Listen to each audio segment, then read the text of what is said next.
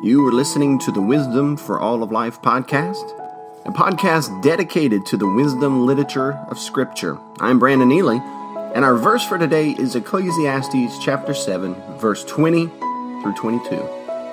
Surely there is not a righteous man on earth who does good and never sins. Do not take to heart all the things that people say, lest you hear your servant cursing you. Your heart knows that many times you yourself have cursed others. Well, we have here the principle of what I'm going to call slack. We all need a little slack. We all need to cut others a little slack. No need to hold everyone's leashes too tight. Give them some room to maneuver, to mess up. Cut them some slack. Now, this doesn't mean that we abide in justice or we're passive or cowardly. This doesn't mean that we don't that we refuse to exercise the powers of our office as father or boss or pastor or sheriff or whatever office the Lord has given us. But it does mean that when it comes to dealing with others, we should cut everyone a little slack. Let me explain. There are many ways in which people can sin against us, but the most common, I would say, is that they would say some bad things about us, run their mouth, spread some falsehood. We've, we've all been victims of this. We've all been perpetrators of this. And Solomon wants us to relax, to chill out, to cut everyone some slack. Don't start an investigation. Don't rigidly begin to examine every little word that was said about you. Don't get too upset about them so that you begin to nurse resentment in your heart. Instead, just let some of it go. Just let it go. Relax. Neglect it and forget it. Now remember, these truths are proverbial. There are going to be severe times in which we must protect our name or others. But generally speaking, there's no need to panic over a little bloviating.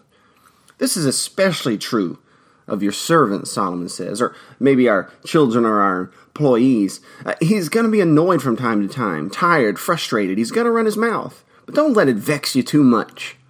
And don't come down too hard on him. Why? Well, we've all been there. We've all done this. A little self examination, a little honesty with the self, a little self awareness, uh, that can give us the empathy and the compassion that we need to deal with uh, their mouths rightly. The less self righteous we feel, the more slack we can cut them. You know, who knows the extenuating circumstances? Who knows the passions and the emotions they're dealing with in the moment, the stresses and strains of life? Now, don't get me wrong, uh, gossip must be dealt with, uh, it must be fought against.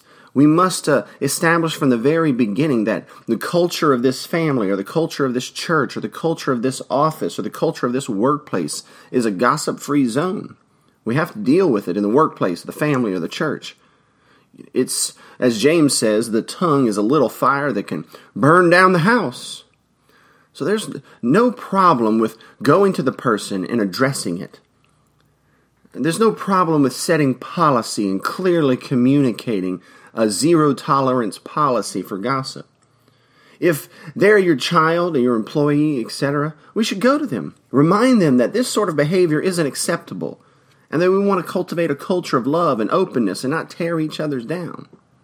But at the end of the day, there's no need to jump down their throat too hard.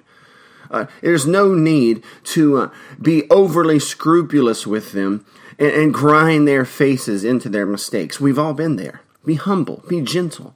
Let them know this isn't the way we want to operate, and then let it go. If they continue, then you may have to fire them or discipline them or whatever recourse is appropriate in your context, but there's no need, especially not at first, to freak out.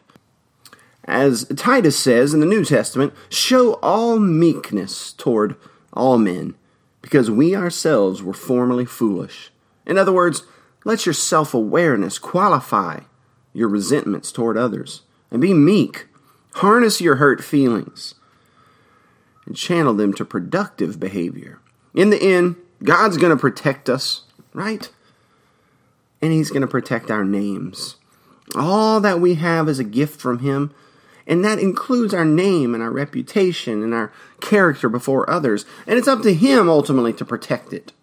So, no need to hunt down every little flippant word spoken about us. No need to panic. God saves us from the snakes and the tall grass, from the enemies seen and unseen. If salvation can come through death, the death of a cross, certainly a word spoken in haste or frustration here or there isn't going to break us.